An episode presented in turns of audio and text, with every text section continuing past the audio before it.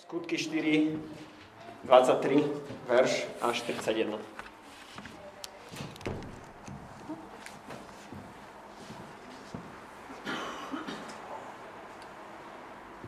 Modlitba veriacich za odvahu.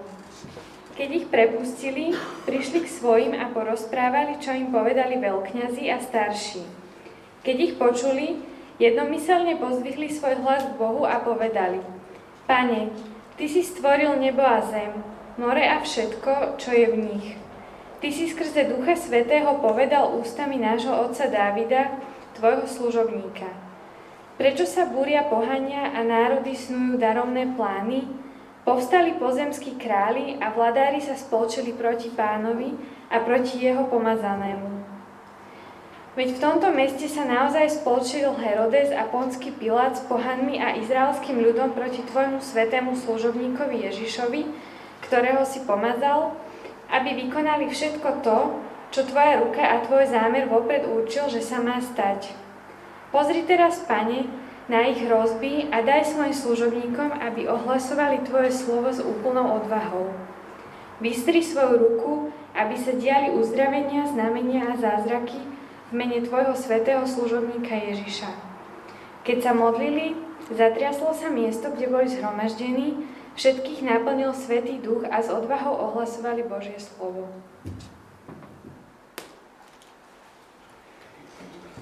Ďakujem.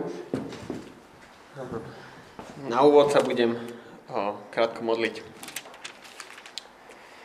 Pane, Ty si stvoril nebo a zem, more a všetko, čo je v nich. Ty si vládca nad všetkým. Ty vládneš naši, našim strachom aj nad našou odvahou. Pane, daj, aby toto slovo bolo aj pre nás výzvou, aby sme ťa prosili Ducha Svetého, ktorý nám dodá odvahy a sílu ohlasovať, že Ježiš je Boží syn, že z mŕtvych stal a víťazne sedí na tróne. Je väčší a mocnejší ako ktokoľvek na tejto zemi a žiadni pozemskí králi a vládari nemajú proti nemu ani tú najmenšiu šancu.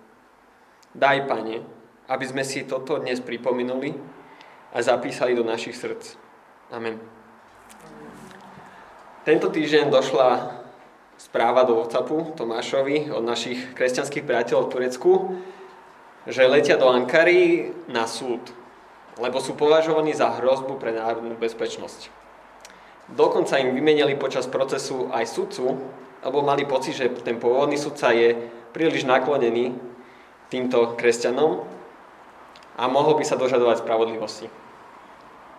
Veľa takýchto zborov v Turecku teraz čeli podobným problémom, strácajú dospelých veriacich, lídrov a aj starších pre takéto hrozby. Síce sme v 21. storočí, ale deje sa presne to, čo sa dialo aj Petrovi a Jánovi. Aj oni boli uvrhnutí do žalára a predvolaní pred veľradu, veľkňazov a zákonníkov, aby boli súdení za to, čo ohlasujú a čo veria. Ako by ste sa vy zachovali, keby ste boli na ich mieste? Alebo na mieste našich tureckých priateľov? Mali by ste strach pokračovať ďalej? Stiahli by ste sa do úzadia? Alebo naopak, by vás to posmielilo ešte horlivejšie hlásať Bože kráľovstvo. Tuto jeseň máme sériu kázni zo skutkov z kapitol 1 a 6, ktorú sme nazvali Nezastaviteľný. A ak ste s nami boli po celý čas, možno si pamätáte, o čom Tomáš kázal minulé nedele. Ak ste tu neboli, odporúčam sa vrátiť k tomuto úžasnému príbehu o slove, ktoré musí ísť až na okraj zeme. Minulú nedelu sme boli v texte, ktorý opisoval, aký ťažký súboj museli apoštoli a prví kresťania zvádzať, aby mohli ohlasovať, že je Ježiš, je Kristus, že je Boží syn, že stal z mŕtvych a sedí na tróne. Museli obhajovať priamo pred tými najvyššími predstaviteľmi židovského národa a nielen raz bojovali nerovnocenný boj s presilou. Dnešný text sa odohráva medzi tým. Odohráva sa medzi prvým stretnutím a tým druhým, po ktorom boli vrhnutí do žalára. Náš text je ako keby občerstvením pred ďalším kolom ringu, ako spomínal Tomáš. Poďme však pekne od začiatku. Chcem, aby ste si predstavili, tak naozaj životne, akej situácii sa nachádzali. Na začiatku 4. kapitoly, to sú tie verše 1 až 22, boli predstavení pre tú veľradu, aby sa mali obhajovať, že hlásajú Ježiša. Boli postavení pre tú najťažšiu opozíciu, pre tých najpovolanejších a tých najzdelanejších v zákone a mali sa pred nimi obhajovať. Obhajujú, že Ježiš je Mesiáš, že v jeho mene robia zázraky. A navyše smelo tvrdia, že len Ježišovi je spasenie. A oni na oplatku dostávajú vyhrážky. Aby takéto veci nerobili, lebo budú niesť následky. Predstavte si, že sú to úplne jednoduchí, obyčajní ľudia, bez vzdelania, bez rečníckých zručností alebo mocenských vplyvov. Nemali žiadnu očividnú prevahu nad nimi. Po týchto výhrážkach sa vracajú k svojim, aby im zreferovali, čo sa udialo. A nachádzame sa v našom texte. Je to verš 23.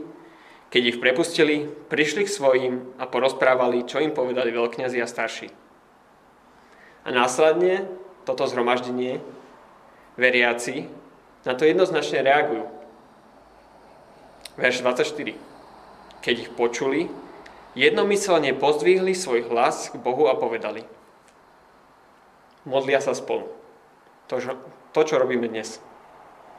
Všetci jednomyselne ako celá církev.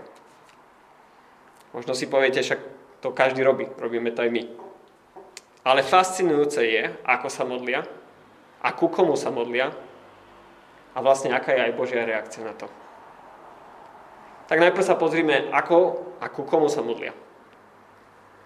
Väčšina tohto úrivku je vlastne v konečnom dôsledku modlitba. Od verša 24 až po verš 30. Lukáš v skutkoch veľa neopisuje takéto modlitby, alebo tak detailne, a tým pádom je aj pre nás dôležitá a môže nám slúžiť ako predloha. Keď sa bližšie pozrieme na túto modlitbu, uvidíme, že tie slova, ktoré používajú, sú slova zo starého zákona. Presnejšie Dávidova slova z jeho žalmov. Napríklad verš 24. Pane, Ty si stvoril nebo a zem, more a všetko, čo je v nich, je citovanie zo Žalmu 146, verša 6. On utvoril nebo, zem, more a všetko, čo je v nich. On zachováva vernosť na veky. Alebo verše 25 a 26. Ty si skrze svetého povedal, skrze Ducha Svetého povedal ústami nášho otca Dávida, tvojho služobníka, prečo sa búria pohania a národy snujú daromné plány? Povstali pozemskí králi a vládári, sa spolčili proti pánovi a proti jeho pomazanému. Tento úryvok odkazuje na druhý žalm, ktorý sme si čítali v úvode. Veriaci sa nemodlia tieto žalmy len náhodou, ale poukazujú na dve veci. Že Boh je všemohúci a že jeho plány sa naplňajú. Boh, ten, ktorý stvoril nebo a zem, ten, ktorý všetko ovláda, k tomu Bohu sa utiekajú. K mocnému a veľkému Bohu. Takisto sa modlia k jeho synovi, pomazanému, ktorý sedí na tróne a o ktorom Dávid predpovedal, že bude mať opozíciu medzi pohanmi. Verš 27. Veď v tomto meste sa naozaj spolčili Herodes a Ponský Pilát a pohanmi, s pohanmi a s izraelským ľudom proti tvojmu svetému služobníkovi Ježišovi, ktorého si pomazal. Učeníci vidia, že tak, ako predpovedal Boh cez ústa Davida, tak sa aj udialo. A to písmo sa naplňa nielen pre Ježiša, ale aj pre učeníkov. Vidia, že tí, ktorí mali byť na ich strane, veľkňazi a zákonníci, sú na úplne opačnej strane, aj spolu s pohanmi. Ale Boh je aj nad tým. Lebo Boh je ten, čo to všetko nadizajnoval. Verš 28. aby vykonali všetko to, čo tvoja Božia ruka a tvoj Boží zámer vopred určil, že sa má stať. On dal svojho syna za nich aj za nás a nechal ho ukrižovať pozemskými kráľmi, aby zomrel a vstal z mŕtvych. A teraz pomazaný sedí na tróne.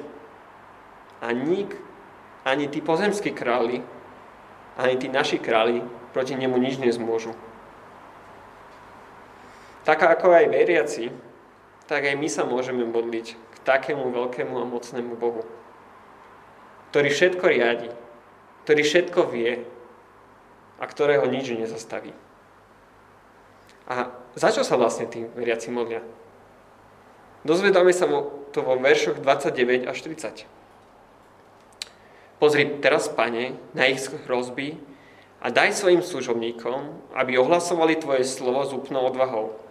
Vystri svoju ruku, aby sa dejali uzdravenia, znamenia a zázraky v mene tvojho svetého služobníka Ježiša.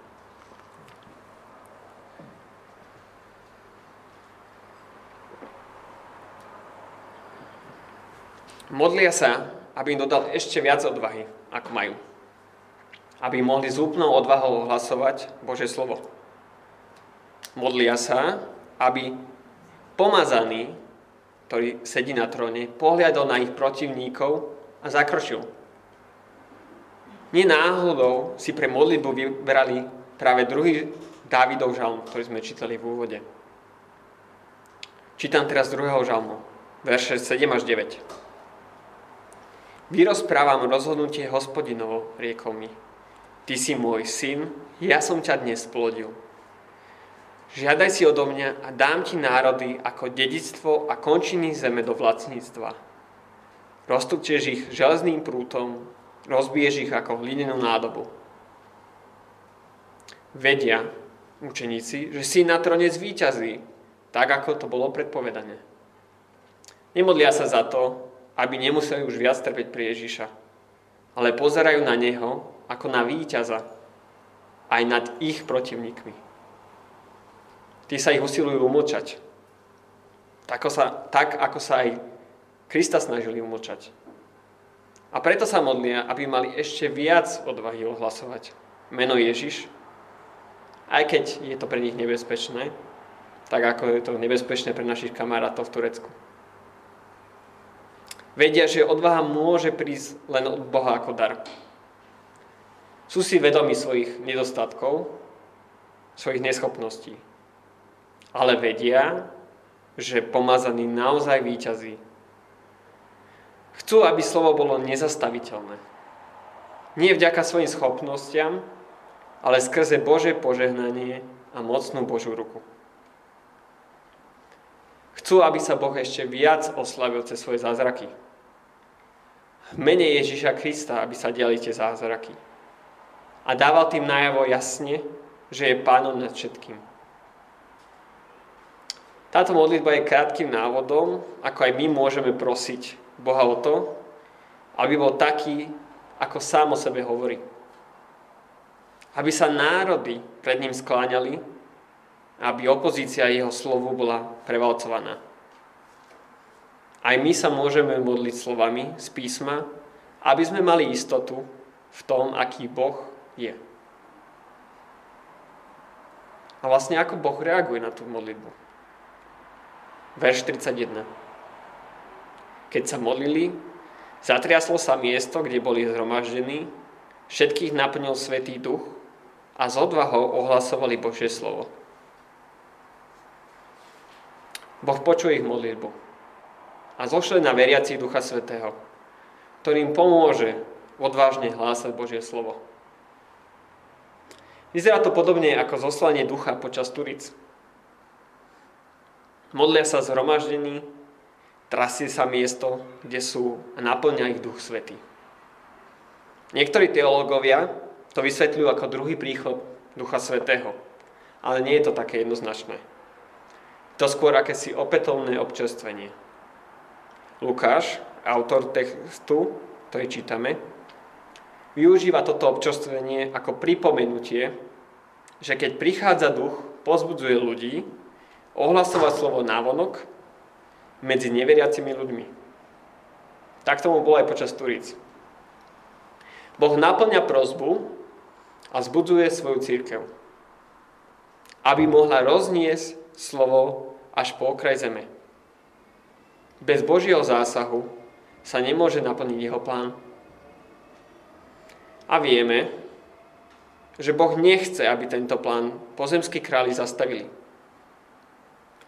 Nechce, aby nejaké výhražky zastavili slovo. Boh je všemocný a opäť občerstvuje svojich veriacich duchom, aby slovo napredovalo ďalej. Takýchto občerstvení bolo skutok viacero a takéto občerstvenie môžeme zažívať aj dnes. Aj dnes náš Boh môže posilniť svojim duchom.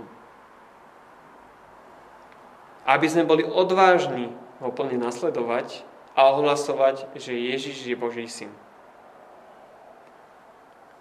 Tak ako sa pred 2000 rokmi molili učeníci k Bohu, keď čelili opozícii pri ohlasovaní zmrtvých stáleho Krista, tak aj my môžeme robiť podobne. Aj my sa môžeme obrátiť k Bohu a modliť sa Jeho slovami. Pane, Ty si stvoril nebo a zem, more a všetko, čo je v nich. Môžeme upierať na zrak, na pomazaného na tróne, modliť sa k absolútne zvrchovanému Bohu. Len tak budeme odvážne hlásať Božie kráľovstvo. Nie je to ani o našich zručnostiach, vedomostiach, ale je to o Božej milosti a jeho občerstvení Duchom Svetým. Ktorý skrze nás bude konať a hovoriť veci, ktoré sú veľakrát nad naše schopnosti a vedomosti. Len tak budeme naozaj odvážni ohlasovať Božie kráľovstvo. Aj napriek našim slabostiam, alebo prekážkam, ktoré na živote čakajú.